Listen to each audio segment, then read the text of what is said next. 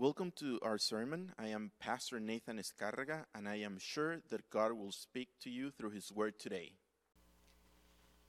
Good evening. Great to have you here with us tonight.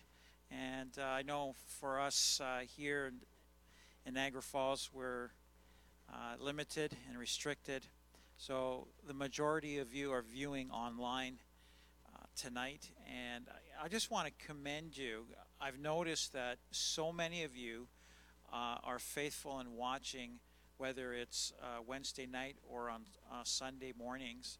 Um, that come here normally to church that you when you can't you are choosing to watch the service so i, I want to commend you and especially in these last days uh, we want to take in the word of god and we want to hear the word of god and we want to act on the word of god be obedient to the word of god. So uh, once again i commend you for hearing and then that you would do the word of god. Let's just pray tonight as we get started. Lord you have spoken to me your word that you would have me feed to the flock. And so, Lord, I pray that the flock would hear tonight, that they would hear the word of God, and that the word of God would be, bring life, would bring sustenance, would bring strength, would bring light, would bring direction, would bring encouragement and faith. And, and Lord, I just, so that the, the richness of your word, that it would just uh, resonate in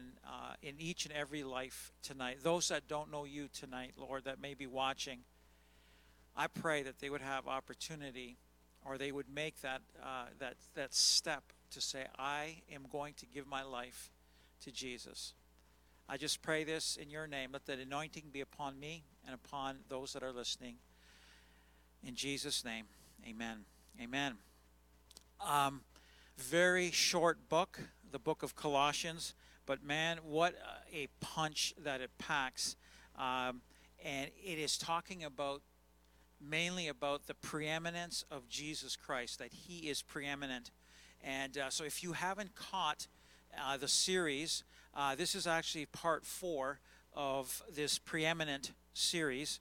And uh, so you, if you go back, uh, the first one is called uh, Preeminent First uh, and then preeminent, I choose you, and then preeminent, making it big, are the, the last three weeks that we've been going through the book of Colossians. And just so you have a heads up, we are going through the, the book of Colossians verse by verse, and uh, just just an amazing, amazing book. I just love what uh, the Lord uh, gave to Paul to write to the Colossians and to us uh, 2,000 years later. Colossians 1, verse 18, when it comes to the preeminence of Jesus Christ, it says, And he is the head of the body, the church, who is the beginning, the firstborn from the dead, that in all things he may have the preeminence. So we have a choice. Even though Jesus Christ is preeminent, he is above all. Trust me. If you if you don't believe that tonight, he is preeminent. All the things that he spoke that would be are coming to pass. The things uh, that, that were foretold from thousands of years ago uh, that would happen in these last days are coming to pass and will come to pass. That which hasn't happened yet, it will come to pass because that is the God that we serve, is an, a mighty, amazing God that is preeminent. But yet, in this verse, it says that in all things he may, he may have the preeminence, and uh, that there would be a uh, uh, allowance of the Lord Jesus Christ to be first in your life. That he would be preeminent in your life because he won't kick down the doors of your heart or of your life. Uh, but you, as, as a child of God, especially, uh, need to make Jesus Christ preeminent in your life. Um, just uh, last week, and, and as we head into um, the message tonight or the, the, the, the study tonight, uh, I want you to just quickly go to uh, chapter 2, Colossians 2, verses 8 to 10.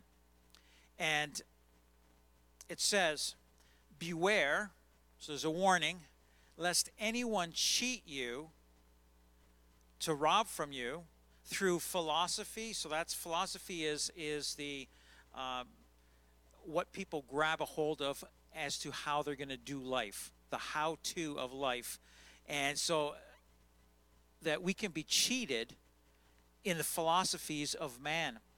So don't let anybody cheat you through philosophy or empty deceit, according to the tradition of men, according to the basic principles of the world, and not according to Christ.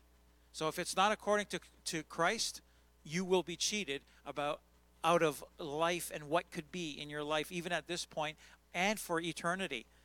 For in him, in Jesus Christ, dwells all the fullness of the Godhead bodily. So he came 2,000 years ago.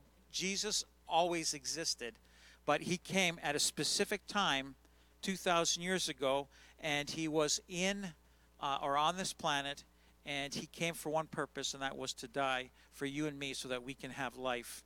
And verse 10, this is what I want to focus in on. It says, And you are complete in him who is the head of all principality and power. So he is above all, and he and we can be made complete in him. So just uh, uh, from last week, I just want to touch in on what it means to be complete. It means to make full, to fill up, to cause to abound or to flourish, to supply liberally so that we can abound and to flourish and to be furnished for life, to be made complete for, for life now. Um, that we would abound, that we would be liberally supplied by God to render full or to render complete, to fill to the top so that nothing shall be wanting uh, to full measure, to fill to the brim to make complete in every particular. So, regarding your life, every particular, the Lord desires for there to be a completing of the different aspects of your, your life and even of who you are, uh, the changes, the things. May I say this? The things that you desire to change in yourself, and you say, I've tried so hard. I try this, I try that. The Lord is saying, listen, I want to change you, I want to make you complete. I want to accomplish the things that I, I need to accomplish in your in your in who you are. I want to, those things to be carried out in your life. I just say, Thank you, Lord. It says, and you are complete in him who is the head of all principality and power. And you might say, Well, I haven't arrived yet. I haven't arrived either, but he's doing a work in me. And he's desiring to do a work in you as you make him preeminent, as you make him first in your life. Praise God. So, uh, also, when it comes to uh, making complete, it also has to do with the, the promises of God for us, the sayings of God, to bring them to pass, to accomplish them, to cause God's will also the, to be obeyed as we as we surrender to Him, Lord, that Your will will be done and obeyed in my life, that it would come to pass, and that we would receive the fulfillment of God's will for our life that is all part of the word complete, which is oftentimes we, we read through it and we miss the depth and the riches that God has for us. Just amazing. From a few weeks ago in Colossians 1, verse 13, and I, I, this is these, uh, uh, these next passages from chapter 1 uh, are going to tie in to this, this second chapter, and especially the verses that we're going to be heading into uh, from verse 11 we're going to be touching in. I don't know how far I'm going to get tonight. I know that I'm not going to finish this passage uh, that we're going to be studying tonight, but I just want to read a few passages from uh, chapter 1. And I want you to know that this, this emphasis is not just emphasized in the book of Colossians, but is again, uh, especially in the letters that Paul writes, it's again and again and again. And so you might say, Pastor, I've heard this. I'm telling you, I'm saying to you at this time, especially in these last days, and especially with all that's going on, you may say, "Can I be made complete? Can I can I have peace in this in this day and age?" Absolutely. You're saying, Pastor, even with COVID, or even with uh, my my health situation, or my financial situation, or my relationship, uh, whatever relationships that I have, can I be made complete? And I'm saying to you, yes, absolutely. So listen, grab a hold of, of the Word of God tonight. So from Colossians chapter 1, verse 13, It says, He has delivered us from the power of darkness and conveyed us into the kingdom of the Son of His love. So, taken out, we've been taken out of that darkness. We've been put into the kingdom of the Son of His love. And we're talking to be surrounded and wrapped in love. I want you to know tonight Jesus loves you. The Father, the Son, the Holy Spirit, they love you so much. There is so much for you in this life, even at this time. God wants to do some amazing things for you and in you and through you.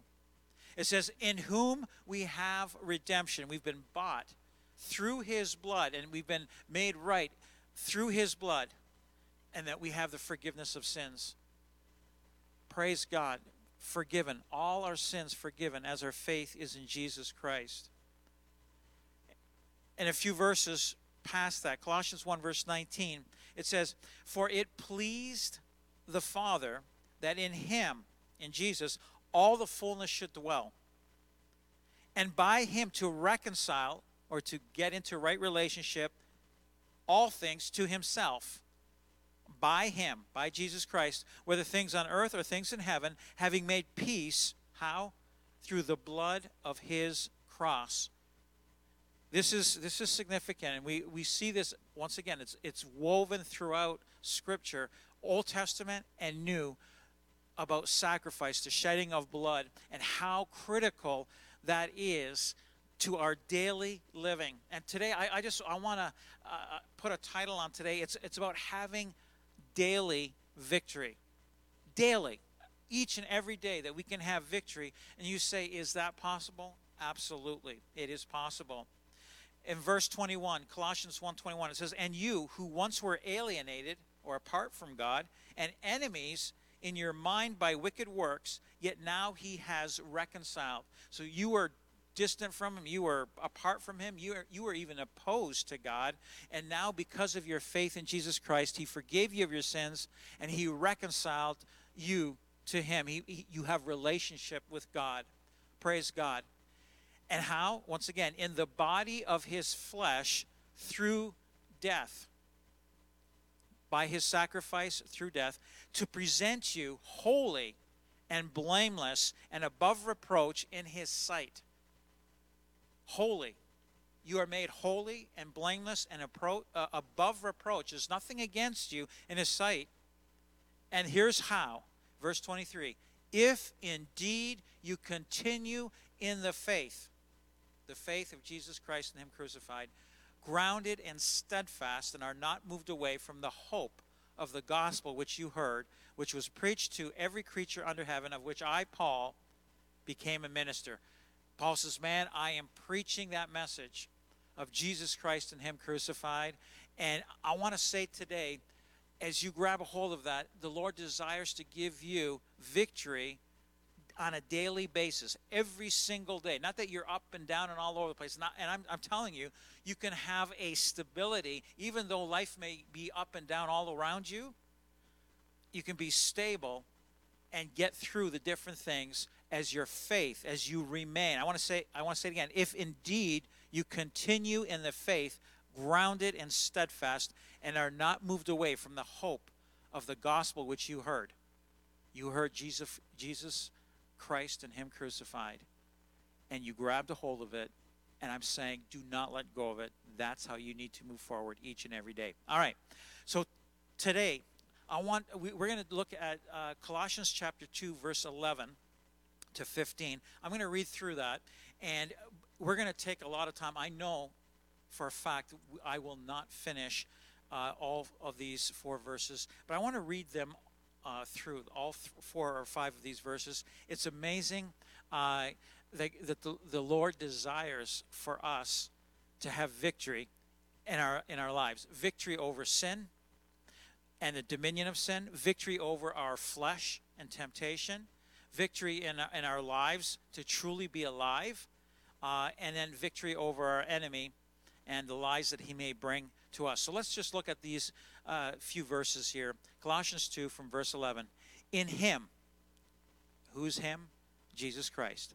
In him, Jesus Christ, you were also circumcised with the circumcision made without hands by putting off the body of the sins of the flesh by the circumcision of Christ. And already at this point, you're saying, well, hold on a sec, Pastor. Like, what does that even mean? We're going to get into it, all right?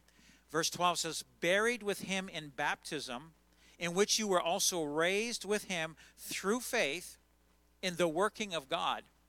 God's doing a work because of your faith. Who raised him from the dead, raised Jesus from the dead.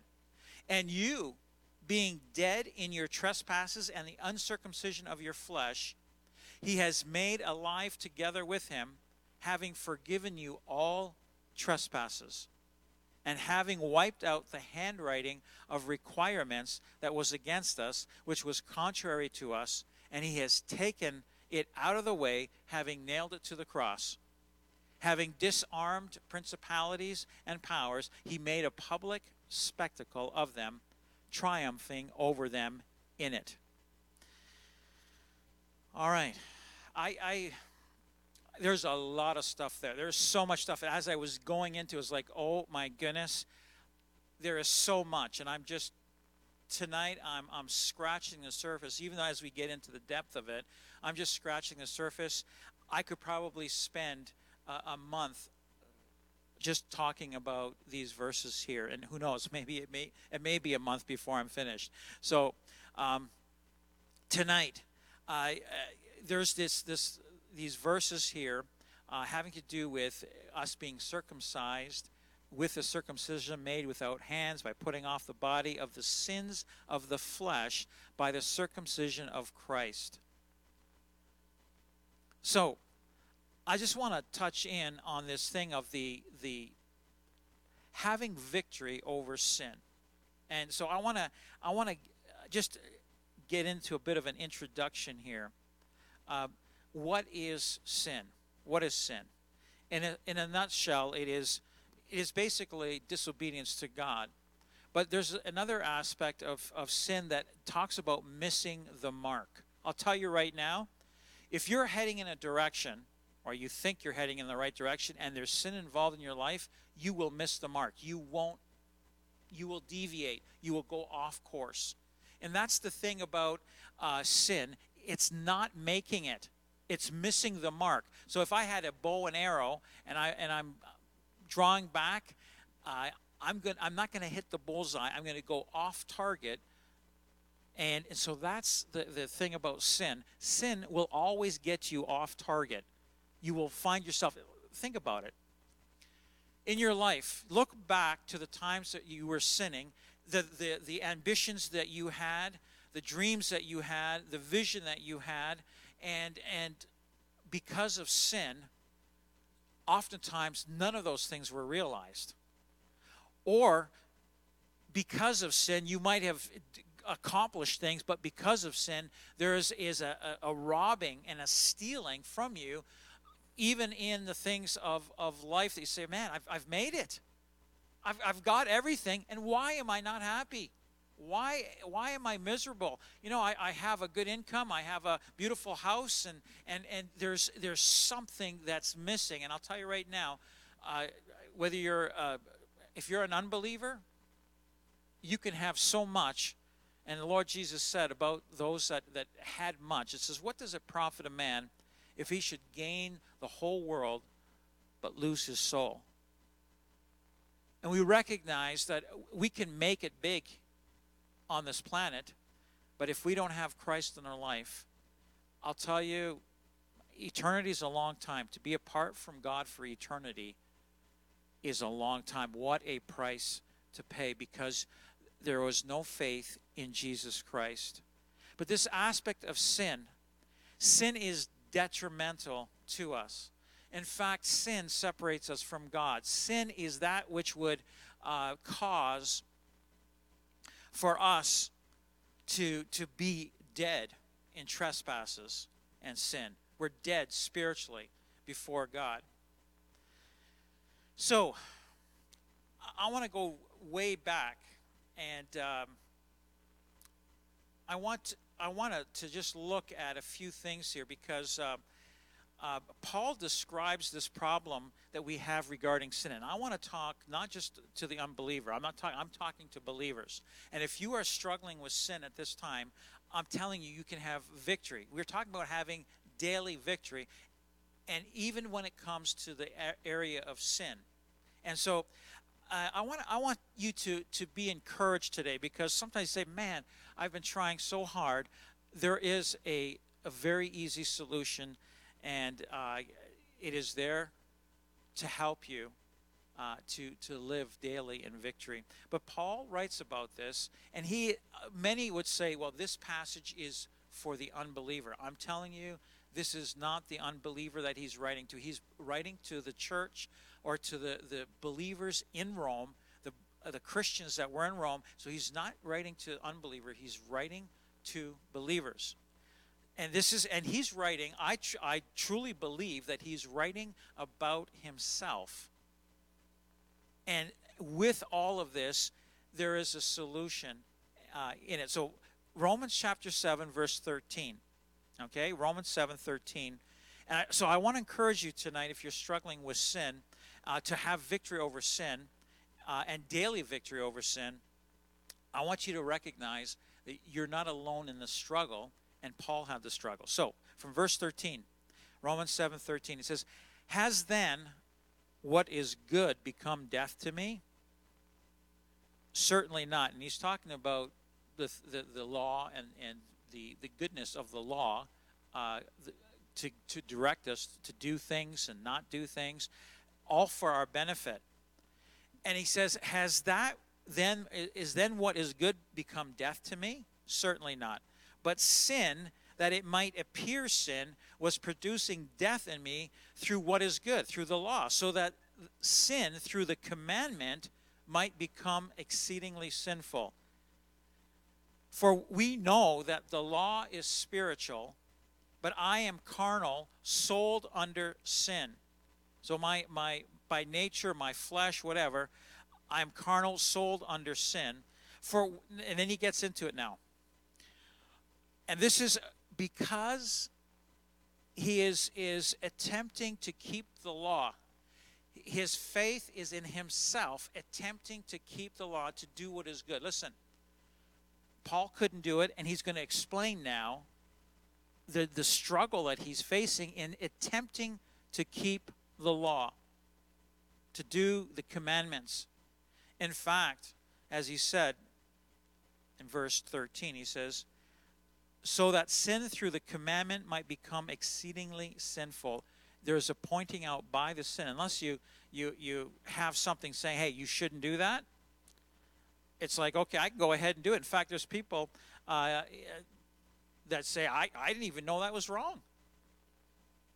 Oftentimes, we know when something's wrong because there's something within just saying, "Hey, that's wrong," or the Holy Spirit will come and convict and say, hey, don't do that. That's wrong. Not just wrong, but it's detrimental to you and to those that are around you. All right, let's look at verses 15, and we see the, the battle that's going on within Paul and goes on within every single believer whose faith is not in Jesus Christ and what he did for, for us on the cross. Jesus Christ and him crucified. If your faith is in yourself and keeping the law, this is what how you will feel, all right? Because I, I know that's how I felt. And not just for a short period of time, but for a longer period of time of my life, this is how I felt, okay?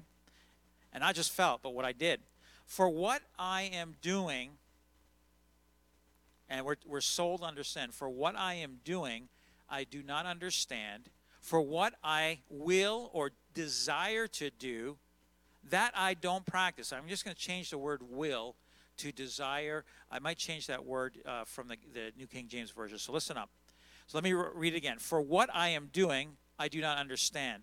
For what I desire to do, that I do not practice. But what I hate, that I do. You ever try fighting some temptation and eventually you give in and it's like oh my goodness i can't believe that i'm doing this and there's and so the things that you actually hate you start to do if then i do what i don't want to do or i desire not to do i agree with the law with the commandments, that it is that it is good. The law is good. But now it is no longer I who does it, but sin that dwells in me. There's something within me that dwells in me. For I know that in me, that is in my flesh, nothing good dwells. Now you may say, flesh. What's flesh? I'm talking about our, our, our makeup at this point in time. This is this is my flesh. It's it's it's blood and and, and bones and uh, and flesh, but it goes deeper than just this. It goes also to our our soul, our heart, and our will before God. Our mind, our thinking, the way we think, our, our the conclusions that we draw. All right? So in my flesh, without especially without God, or if my faith is in myself, I will find that there's going to be a struggle. So he says here, for I know that, this is verse 18, for I know that in me, that is in my flesh, nothing good dwells. For to will is present with me. To do what is right is present with me, but how to perform what is good, I do not find. How am I going to do it? And I truly believe that he is writing this, once again, not as an unbeliever, he's writing this as a believer. For the good that I will or desire to do, I do not do. But the evil I don't want to do, that I practice. Now, if I do what I don't want to do, it is no longer I who does it, but sin that dwells in me. I just want you to hang on because we're going to be getting into Colossians here. We're talking about circumcision. Circumcision is, is about cutting something off. Something is cut off. And, and yeah, it, it can be very graphic. Circumcision, we're talking about males being circumcised on the eighth day according to the law uh, of, of, of Moses, or even before with Abraham. Uh, there's a circumcision that took place. It is a, a cutting off of the flesh. But he says here, I find then a law that evil is present with me, the one who wills or desires to do good. Is that how you feel? You say, man, there's something within me that's not, it's not good, it's not right, because I desire to do what is good. And I know there's a lot of believers out there that you're struggling with with temptation, you're st- struggling with sin. You want to do what is good, but you can't. We're talking about having daily victory over sin. For I delight in the law of God according to the inward man. My inner being wants to do the things of God, the, the commandments of the Lord. But I see another law in me or in my members, in my own flesh, warring against the law of my mind. So the things I want to do in my head, I, I, I, will and I desire to do, my flesh is, is craving for other things. Listen, if you are bound, I'm, I'm talking about being bound by different things that your flesh is craving, whatever it may be. Sometimes we think about the more extreme addictions that people have. And I, I want us to, I, I'll, I'll mention some things that maybe are maybe less, I don't know, uh, mentioned, I want to mention prescription medications that have been prescribed by the doctor for, usually it's for pain, sometimes it's for anxiety, sometimes it's for depression. I want to say this at this point in time. I just, I, it's not part of my notes. I'm just feeling to say this at this point. Some of you are caught up and bound by some of these narcotics uh, that are have become narcotics, or there's a dependence on them for your daily living. You say, Pastor, you have no idea the pain I, I go through, or whatever, different things. Sometimes I, have no problems with medications to uh, relieve pain, but there's times where it's gone past just a relieving of pain. There's a dependence on the medication now, not for pain, but more there's a craving of I need the medication. So, there's something that has is within that that I want to do good, and there's an evil present with me, within me. For I delight to do the law of God according to the inward man, but I see another law in my members warring against the law of my mind and bringing me into captivity to the law of sin which is in my members. So there's a fight between your mind that wants to and your will. It comes down to your will saying, I want to do those things, but there's part of your flesh that is saying, Well, no, I crave this, I need this, I want that. And you know it's not right, it's not good for you. And then he, he says how he's feeling. He says, Oh, wretched man that I am. Who will deliver me from this body of death? This body of death and the fight that I'm fighting. And I'll tell you right now, for some of you, this struggle is not just, you know, once a day or once once a week. We're talking it's almost moment by moment, where you're fighting something. There's a battle between your head and your, the cravings of your your flesh to do what is not right. I thank God. He says, "Who will deliver me from this body of death?" I thank God through Jesus Christ, our Lord. The only way and the only answer to overcome the power of sin in your life is through Jesus Christ. There is no other way. And it says Jesus Christ, our Lord, where he is being made preeminent. Lord means to be above all. If Jesus Christ, you might be saved, but Jesus Christ is not Lord in your life. He's not preeminent. In fact, you've got maybe you are the one that's preeminent in your life. I'll, I'll serve God as long as it works out for me, or as long as it doesn't interfere with my plans and my own purposes or whatever. Uh, Jesus Christ is not Lord. And I'm saying to you, make him Lord. It's a choice you make. And that's what I started off in Colossians 1, verse 18, that he may have preeminence in all things in your life. To put him first above all. Because God desires, and Jesus desires for you to have victory over sin in your life. And sometimes it's not even an outward thing, it's going on in your head. How many times were you just, can you just think about it, the stuff that you might be thinking, you say, man, if, if other people knew what I was thinking about, uh, it would be embarrassing because there's a battle that's going on even in your mind and in your thinking. The thoughts that you have the things that you dwell on the things that you you would you, you gravitate towards even in your thinking. And the lord is saying some of these thoughts are are even sinful. And god is saying listen you can have daily victory over sin. You're saying pastor how? Already the one answer here is through jesus christ our lord there is no other way. I don't care how much you you may read the word of god how much you may pray you may even be spirit filled you may be going to church regularly. I'll tell you right now jesus christ is the only one that is able to take care of your sin and the and the the, the power of sin that might be coming against you and in you. And so all right how how do we go about this? Before we do this, I want to go way back to Genesis chapter 2. And you might say, well, how did sin come in to being on this planet? So I want to read about this.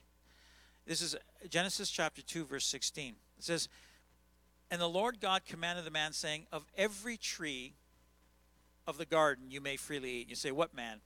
It was Adam. So Adam, the first man that was created, uh, and yes, you might say, Pastor, is, is that how it, it happened? Uh, where, where it's not through evolution? No, God spoke things into existence when he came to man he created man into his in his own image and he he used his hands to form adam with he got his hands dirty and he actually made adam with his hands and he breathed life into him and life came into adam and orig- uh, initially, Adam was all by himself, humanly speaking. There were no other human beings.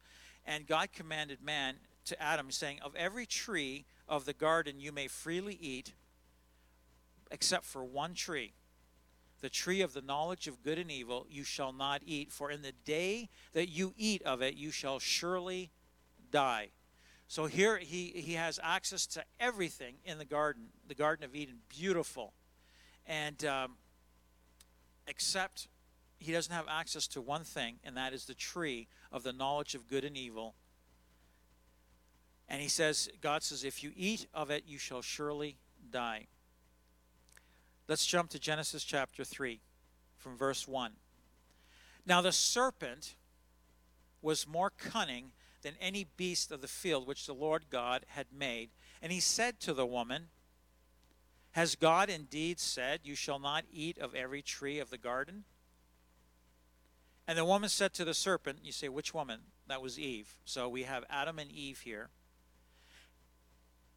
We may eat the fruit of the trees of the garden, but of the fruit of the tree which is in the midst of the garden, God has said, You shall not eat it, nor shall you touch it, lest you die. Then the serpent said to the woman, You will not surely die, for God knows that in the day you eat of it, your eyes will be opened, and you will be like God, knowing good and evil. So when the woman saw that the tree was good f- for food, that it was pleasant to the eyes, and a tree desirable to make one wise, she took of its fruit and ate. I'll tell you, this is Satan coming and lying to her and deceiving her. And here she she went it says she also gave to her husband Adam with her and he ate. now the thing is uh, I like what it says in Romans chapter 5.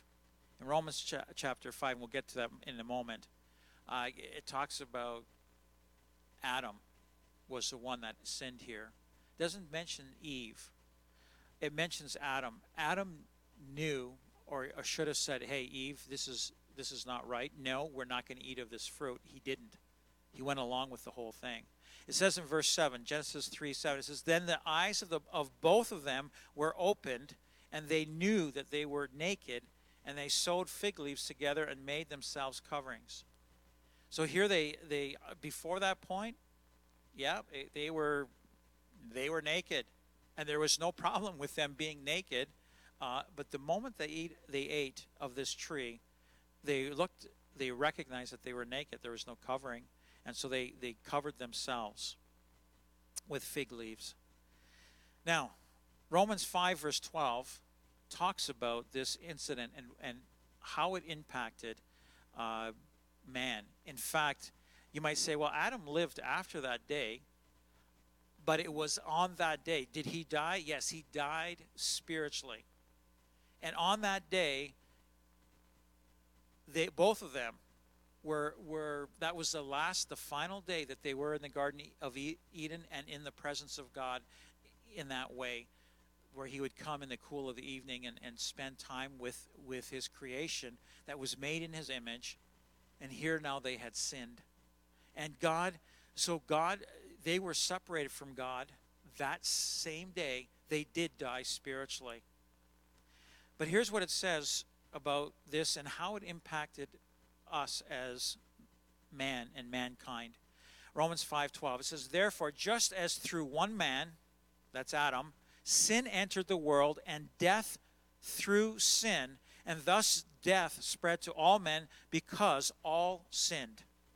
And then there's a brackets there's a there's an explanation of this and I want to read it from verse 13 to 17. It says for until the law which was many hundreds thousands or several thousand years later. For until the law, sin was in the world, but sin is not imputed when there is no law. Nevertheless, death reigned from Adam to Moses. So even though there was no law given until Moses, which would have been about 1400 uh, BC, up until 1400 BC, there was no law. The law wasn't there, but there was already death that, that was reigning. Uh, because Adam had sinned, even though there was no law. So in verse 14, nevertheless, death reigned from Adam to Moses, even over those who had not sinned, according to the likeness of the transgression of Adam, who is a type of him who was to come. But the free gift is not like the offense. For if by one man's offense many died, one man's offense, we're talking Adam's sin, we, we, we all die much more the grace of God and the gift by the grace of one man, Jesus Christ, abounded to many. So God gives is gracious and he gives a gift, a gift, the gift of Jesus Christ to us. And the gift is not like that which came through the one who sinned, For the judgment, judgment which came from one offense resulted in condemnation, that there is a judgment, you're separated from God. But the free gift which came from many offenses resulted in justification. For if by the one man's offense death reigned through the one, much more then, or much more, those who receive abundance of grace and of the gift of righteousness will reign in life through the one Jesus Christ. So here again it is when it comes to life and having victory in life and overcoming in life and overcoming uh, sin, it is through Jesus Christ. So even though death or sin entered and caused and resulted in death, from the time of Adam and on, people eventually they, they live their lives and they die. And then there's judgment. They either spend eternity with God or apart from God. But if they want to have grace and the gift of righteousness to be in right standing with God, and even to have life, a, a, a, a life of victory, it is through one, Jesus Christ. That is the only way that we can have victory over sin in our life. Therefore, as, as through one man's offense judgment came to all men, resulting in condemnation, even so through one man's righteous act, what act? The act of Jesus Christ dying on the cross, the free gift came to all men, resulting in justification of life.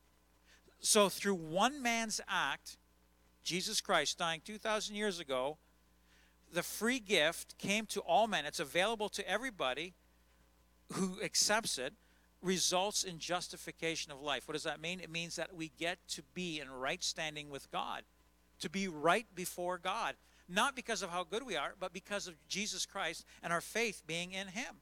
Therefore, as through one man's, oh, sorry, verse 19.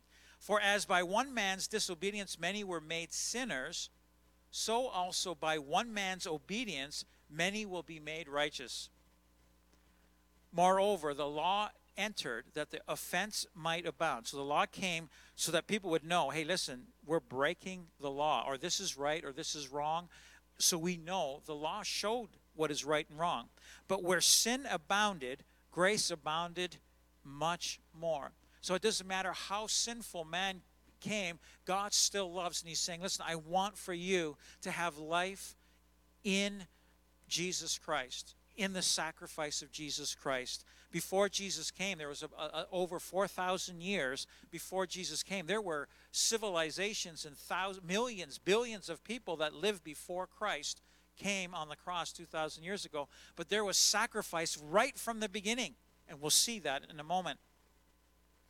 Moreover, the law entered that offense might abound, but where sin abounded, grace abounded much more. Praise God. So that as sin reigned in death, resulting in death, and it reigned, it was having dominion in, in people's lives, even so grace might reign through righteousness to eternal life through Jesus Christ our Lord. So here's that thing again is to have life is through Jesus Christ our Lord, Him being preeminent, being Lord, and the grace of God is extended to us that we can be righteous before God on this side of heaven, and that we can have dominion and power over sin. Praise God. It is through Jesus Christ. We have victory over sin through Jesus Christ. So, let's get into this whole thing. So we're going to go a little bit deeper now. Uh, so, we, we know we have victory over sin through Jesus Christ, but it'll expand in this next section here. I just want to say victory over our flesh and temptation because that's how we start to deal. Just like uh, Eve was was tempted by the serpent, by Satan. Did God really say that? There's a questioning, and and so she was tempted. Yeah, there's nothing. right. you know what? I I can. I, I want to eat of this fruit. So there's a temptation of, of doing something that she, she knew that she shouldn't do. All right, so let's go back to Colossians chapter 2, verse 11. Colossians 2, verse 11. It says, In him, in Jesus Christ, you were also circumcised with a circumcision made without hands, by putting off the body of the sins of the flesh by the circumcision of Christ. Now, we've already alluded to Jesus Christ. We've already alluded to sacrifice his death on the cross. And uh, I've alluded to sacrifice in the Old Testament leading up to Christ, that there was always a sacrifice and blood involved before Christ came. and It was all pointing to Jesus Christ. You say, well, what does this have to do with temptation and sin and my flesh? Our flesh desires things that are contrary to God. And so we are tempted by different things. So, so to the point where we will, we will sin. So we're going to look at this passage here because it talks about circumcision. And I already mentioned to you that circumcision is a cutting off of the flesh. It says, in him, in Jesus Christ, you or we were also circumcised with a circumcision made without hands. So it's not a physical thing, it's a supernatural thing that takes place. So we're not actually, there's not an actual physical cutting of the flesh. There is a supernatural cutting, and it is made in Him through Jesus Christ. And the result of it, it's, it's made without hands. The result is by putting off the body of the sins of the flesh by the circumcision of Christ. So we're talking about dealing with this body of the sins of the flesh. The sins the sins of the flesh. Listen, there are many different passages that that you might say or that I could quote or or read from and just say, "Hey, you know, these are sins, different sins." You know what is sin. You know what isn't right before the Lord. And so when it comes to our flesh, our flesh desires and does those things that are contrary to the Spirit of God. So even as a believer, there's a battle that may take place in your life on a daily basis. So we're talking about how do we deal with that? This circumcision made without hands to, to cut off, to put off the body of the sins of the flesh. So we got the sins of the flesh, but the body of the sins, it's almost like what's originating and causing for there to be sins of the flesh is this body of the sins of the flesh. We can put that off. The old man, the old nature, the things that you used to do, it's, it's like it's still there. That body is still there. That old man nature is saying, I, I crave the things of the past, or I crave that. My, and the flesh is a fight that's going on.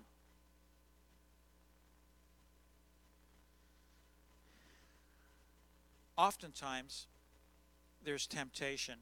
And so we'll get back to this thing of by the circumcision of Christ, by putting off the body, the sins of the flesh, by the circumcision of Christ. In James chapter 1, verse 12, it talks about temptation. And it says, here's what it says about temptation it says, Blessed is the man who endures temptation is there anything wrong with temptation? No. There's nothing wrong with temptation. Jesus was tempted. We will be tempted. I want to say to you at this time, you will be tempted as a believer. The thing about uh, uh, the unbeliever is they don't care. They don't care about temptation. They're tempted, I'll do it. In fact, as more and more of society goes down a certain road of, of saying, well, this is what we're going to do, we just feel like doing it, they'll actually put laws into place that are extremely detrimental and are, are wrong because every, most people are doing it. So, for instance, let me give you an example abortion. I just want to say if, if you've had an abortion, can God forgive? Absolutely. But I'm telling you right now, the Word of God says that what is within us, within a woman, when conception takes place, new life begins. We see it scientifically. Life begins at the point of conception. And so here, uh, there's laws that have been, in fact, well, actually, in Canada, we have no law for abortion. There's no law on abortion. And, and in fact, there have been one out of four pregnancies in Canada end in abortion. I couldn't believe it how, how terrible it, I didn't think the numbers were that high. And I just want to say to you if you have had abortion, God loves you so much and that there can be forgiveness. Oftentimes, uh, I've heard that there's such guilt and remorse over abortion for those that have had, had it, for many. And the Lord is saying, listen, I can forgive you for making that decision. It was, society is doing it, it's, al- it's, it's allowed in Canada but it's wrong. To be tempted to do something uh, it says, Blessed is the man who endures temptation, for when he has been approved, he will receive the crown of life which the Lord has promised to those who love him. Can I just say this? This word, when he has been approved, the only way that we can be approved by God is by faith in Jesus Christ and him crucified. There is no other way that we can be approved by God and receive the crown of life. There is no other way but through Jesus Christ and what he did for us on the cross. In Hebrews chapter 11, and that chapter is talking all about faith. It starts off with what faith is and the things that happen as a result of faith. It says, By faith, Enoch was taken away so that he did not see death and was not found because God had taken him. For before he was taken, he had this testimony that he pleased God. But without faith, now verse 6, but without faith it is impossible to please him, God. For he who comes to God must believe that he is and that he is a rewarder of those who diligently seek him. I want to be more specific because this is Hebrews chapter 11 the chapters that come before chapter 11 talk about what our faith should be in. The first four chapters talk about the supremacy of Jesus Christ over man, over angels, or anything uh, created. Jesus Christ is preeminent as supreme. And chapters 4, overlapping to chapters 10, is the supremacy of his sacrifice for us. His sacrifice for us on a cross 2,000 years ago is a, su- a, supreme sacrifice. There's no more sacrifice necessary. So, as our faith in chapter 11, as our faith is in Jesus Christ and Him crucified, it will help us to be approved of God. And it'll help us even when it comes to temptation. We're talking here about James chapter 1. Blessed is a man who endures temptation, for when he has been approved, and we are only approved as our faith is in Jesus Christ and Him crucified, do we have the ability to overcome even on a daily basis. Let no one say when he is tempted, verse 13, James 1 13. Let no one say when he is tempted, I am tempted by God, for God cannot be tempted by evil, nor does he himself tempt anyone. But each one is tempted when he is drawn away by his own desires and enticed. So our own desire, our fleshly desire, say, "Oh, I crave that. I know it's wrong and we're enticed by it anyways, just like Eve was. Then, when desire has conceived, and we make that decision, yes, I'm going to go for it, it gives birth to sin, and we sin. And sin, when it is full grown, brings forth death. I want you to know while you are still living, you have a chance to turn things around and to get right with God. When you are dead, physically you will stand before god. Hebrews 9.27 says is appointed unto man once to die and then the judgment.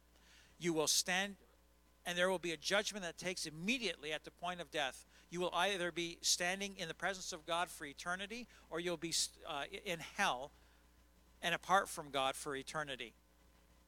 The decision or the, the judgment comes immediately and it is according to what your faith, who your faith is in, and, and what he did for us. You may know about Jesus, but you need to recognize that it is through his finished work on the cross that we have life and that we can overcome even temptation. Hallelujah. Do not be deceived, my beloved brethren. Every good gift and every perfect perfect gift is from above and comes down from the Father of lights. I'll tell you, there's been a lot of good gifts and a lot of, of, of beautiful things that God has given to, to man, and it comes from God. God's not acknowledged in it, but it is, has come from God, with whom there is no variation or shadow of turning. I'll tell you right now, the ultimate gift, the, the ultimate perfect gift that came from God was his son. Jesus said, John 3:16, "For God so loved the world that he gave his only begotten son, that whoever believes in him should not perish, but have eternal life. We have eternal life, everlasting life in our faith in Jesus Christ. And it is there also that we have the opportunity to overcome temptation when it comes our way. Verse 18, James 1:13 says, "Of his own will He brought us forth by the word of truth. So he brings us, he delivers us from sin, delivers us from temptation, that we may be a kind of first fruits of his creature, creatures, that we may have life in him, and not just life at the moment of salvation when we are born of God, but we have life even following that on a daily basis that we can overcome by the gift that he gave to us 2,000 years ago, and that as our faith is in him. Praise God. Going back to uh, Colossians 2, verse 11. In him you were also circumcised with a circumcision made without hands, by putting off the body of the sins of flesh by the circumcision of Christ. So, this body of sins of our flesh is referring to all sin, all the sins of our flesh. And this body of sin refers to that thing that gives rise to sin within us. This, this, uh, and this body of sins of the flesh is in every single person. And this needs to be circumcised or cut off. So, how do you overcome a temptation to sin and, and even the pleasure of sin and, and, and that which isn't right? It's in Him, in Christ, that we are circumcised. The body of the sins of the flesh is cut off by the circumcision of Christ. Now, you might say, when was Christ cut off? And this is why we've already been alluding to sacrifice it says, and let me read it again, verse 11 In him you were also circumcised with a circumcision made without hands. It's a supernatural thing. By putting off the body of the sins of the flesh by the circumcision of Christ. When was Jesus Christ circumcised? And we're not talking on the eighth day physically when he was circumcised. We're talking about him being cut off. When was Jesus cut off from the land of the living? He was cut off when he died on the cross for us, when he said, It is finished, and he gave up the ghost. In other words, he died. He died physically. physically. He did not die spiritually, he died physically. We know that he died for us on the cross. That is where we, we have that old man is cut off the old man, the old nature is cut off, and it needs to be done on a daily basis. And I want to refer to Galatians chapter 2, verse, uh, I believe it's verse 20. It talks about, Paul says, I am crucified with Christ, I'm dying with Christ. Paul was way after, or years, several years after Jesus Christ, uh, before he got to a point uh, of, of being converted or, or ha- uh, having receiving life in Jesus Christ.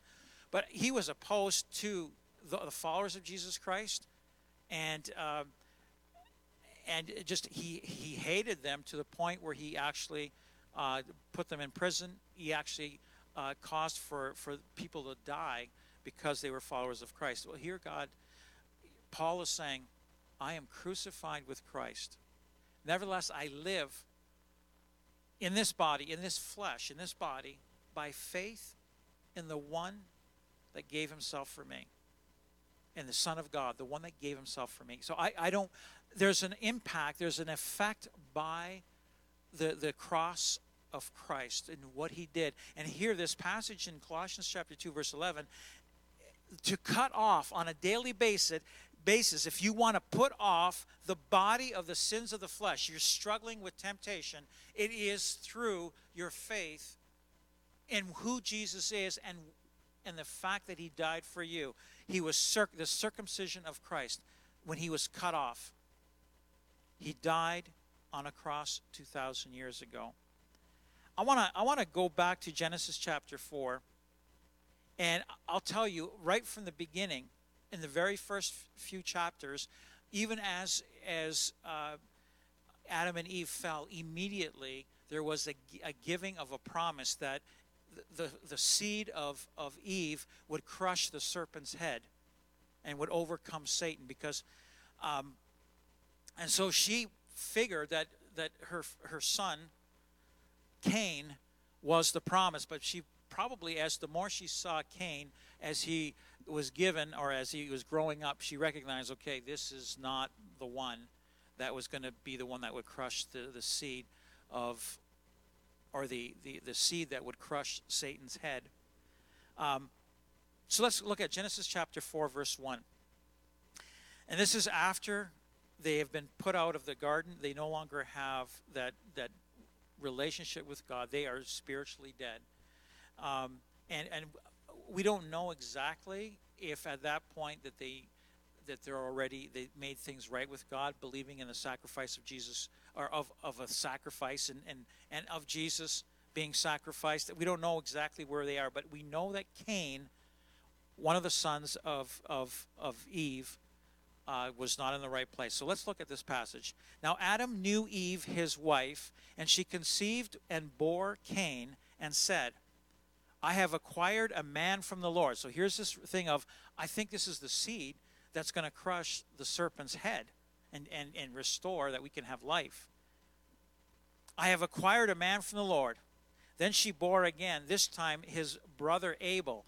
Uh, and I, would have to check. Abel, I think, means, uh, don't quote me on it, there's sort of a, uh, an indication of uh, there's no more hope, of, of it's all vanity. It all, she's lost hope, probably because she's watching Cain growing up, and, and so when Abel came, she's already at a point where she's, she's lost hope. All is vanity, it's vanity.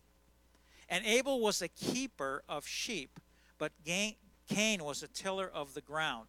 So Abel had sheep, Cain was a farmer. He had he would till the ground and sow seed. And in the process of time, so after a length of time, it came to pass that Cain brought an offering of the fruit of the ground to the Lord. Abel also brought of the firstborn of his flock and of their fat. And the Lord respected Abel and his offering, but he did not respect Cain and his offering, and Cain was very angry, and his countenance fell. So the Lord said to Cain, Why are you angry? And why has your countenance fallen? If you do well, will you not be accepted? And if you do not do well, sin lies at the door, and its desire is for you, but you should rule over it. Now, this verse has intrigued me. And even as I looked at other theolo- theologians, there's, there's two ways to look at this verse. And this is what i am realizing. There's two ways to look at this verse because the word sin, it says, if you do, do not do well, sin lies at the door this word sin here, that's the first mention of the word sin. Now, we had the action of sin before that with Adam and Eve, but this is the first mention of sin. And the word also can mean not just sin, but sin offering. A, a sacrifice, a sin offering that would be good and pleasing before the Lord. So sin offer, this sin offering lies at the door. Or you can take it at, at face value here, what it says here sin lies at the door. If you do not do well, so if you're not doing the right thing, your sacrifice, your faith is not in it's it's it's not in a sacrifice it's it's in the work of the hand abe cain his his sacrifice was about his hard work and hey i'm giving you the best that i can in my hard work and the fruit of my work whereas cain's or uh, Abel's sacrifice was he just took one of the of his his flock and he sacrificed. There was a shedding of blood and there was a sacrifice made. And the one of the shedding of blood of loss of life was pleasing to God. The other one the fruit of the labor of, of the works of man was not pleasing to God. If you do not do well if your faith is in yourself and your own righteousness sin lies at the door as in sin is right there. It's just a you will be overcome. It's at the door. There's a there's a foothold. And it and its desire is for you. Yeah. Go ahead. Go by the flesh. But you shall rule you should rule over it. The lord is saying you can you can rule over sin and it's not by your effort. Listen, it's not by your effort. It is not by your willpower. It is not by that. It is by your faith in the sacrifice. And so the second meaning of this is the sin offering lies at the door. And so what uh, theolog- theologians have said, the door was the door of the tabernacle. And so there was an offering, a sin offering at the door of the tabernacle. Take the sin offering. If you want to come before the Lord, what pleases Him is the sacrifice And not just the sacrifice of, of lambs and bulls and goats and, and of animals, but the sacrifice of that perfect gift that the Father gave in his Son, Jesus Christ. All of what happened already in chapter 4, way back with the beginning of mankind, there was already a way out. There was a way, and it was all pointing to Jesus Christ. And so Abel's faith was in the sacrifice. In other words, was in Jesus Christ. That is where we overcome sin, that we can that we can rule over it. So we, we don't have that sin rules over us and we give in to temptation, but we rule over the sin. Praise God.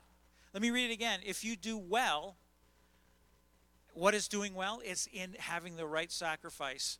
Will you not be accepted? It's a rhetorical question. Of course, I will accept you. If your faith is in Jesus Christ, in the sacrifice of Jesus Christ, my Son, for you, you will do well. You will be accepted by me. I will take you in. In fact, Jesus said, I am the way, the truth, and the life. No man comes to the Father except by me. There's no other way. It's through Jesus Christ and his sacrifice for us, and even to the point of us being able to overcome. Let me read again. If you do not do well, there is an opportunity for you to, to, to, to turn to the sacrifice of Jesus Christ. Otherwise, sin does lie at the door and its desire is for you.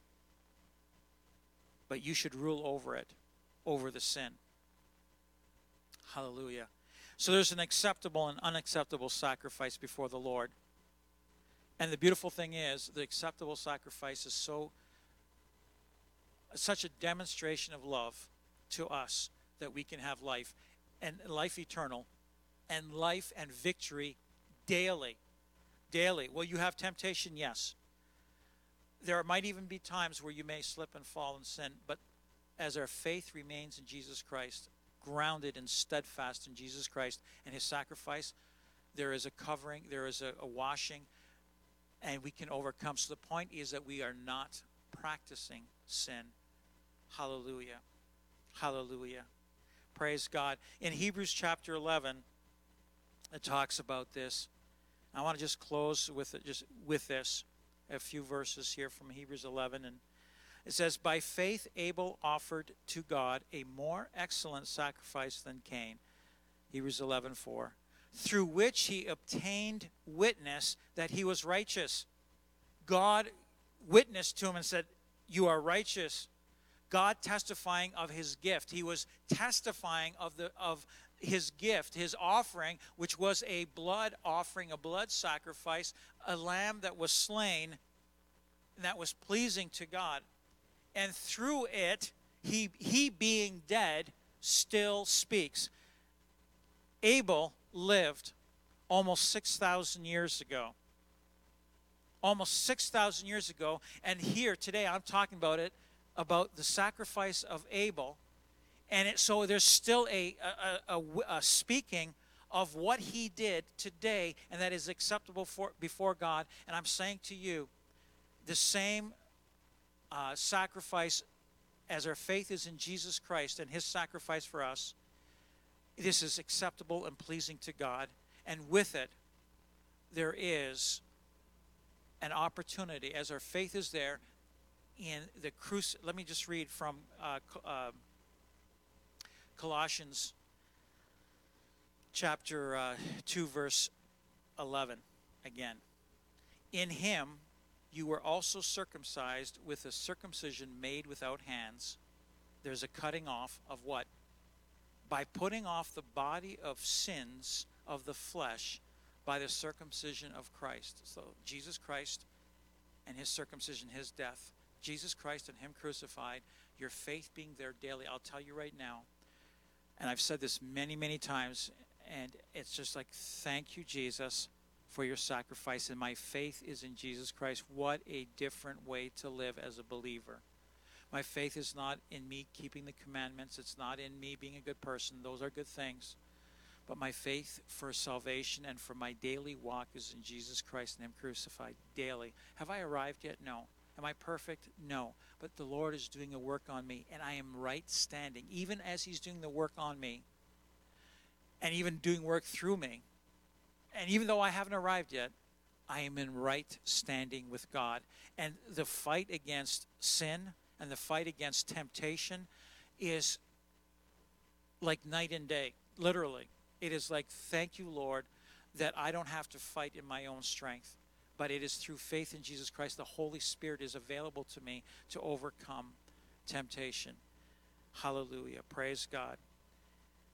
Back to Genesis 4 7. If you do well, will you not be accepted? And if you do not do well, sin lies at the door, and its desire is for you, but you should rule over it. There is a sin offering that you can then grab a hold of so you can have victory in your life. Praise God. Hallelujah. I just I want to I just want to say if there's anybody out there that doesn't know the Lord or if you're a believer and you're just saying, "Oh my goodness, I need to walk by faith daily." I'm saying to you, walk by faith daily. And I want to pray for you. If you're an unbeliever, uh, that there would be a confession of sin, a confession of Jesus Christ and his sacrifice. I'm going to acknowledge the sacrifice of Jesus Christ. I'm going to accept him into my life. So I want to pray that prayer for the unbeliever. And I want to pray for, for you as believers. Lord, for the unbeliever out there, they would make a confession, that they would make this confession Jesus, just go ahead and make that the confession. Jesus, I have sinned. I am a sinner. I confess. But there is a way out. Thank you, Jesus. There's a way to overcome sin and the consequences of sin as my faith is in you and who you are and what you did on the cross for me. I, you did it for me so I can have life and I can have dominion over sin that it won't have dominion over me. I need to be set free from my sin and from temptation. And so I confess, Jesus, you died for me and you were buried, but you rose again so that I can have life. I believe that. I can overcome sin. I believe that. Come into my life, Jesus. Be my Lord. Not just, don't just save me, but be my Lord. I submit to your lordship. I make you preeminent so that I can walk not in my own strength, but in the power that raised you from the dead. That same power is available for me that I can have a victorious life daily. I just believe this all in Jesus' name. Amen. Amen. Praise God. Hallelujah. God bless you. Walk by faith in Jesus Christ. You will have a much, uh, an amazing ease as your faith is in Him and what He did for you. God bless you. Have a great night. And um, until next time, that you would walk in the power of the Holy Spirit as your faith is in Jesus Christ and Him crucified.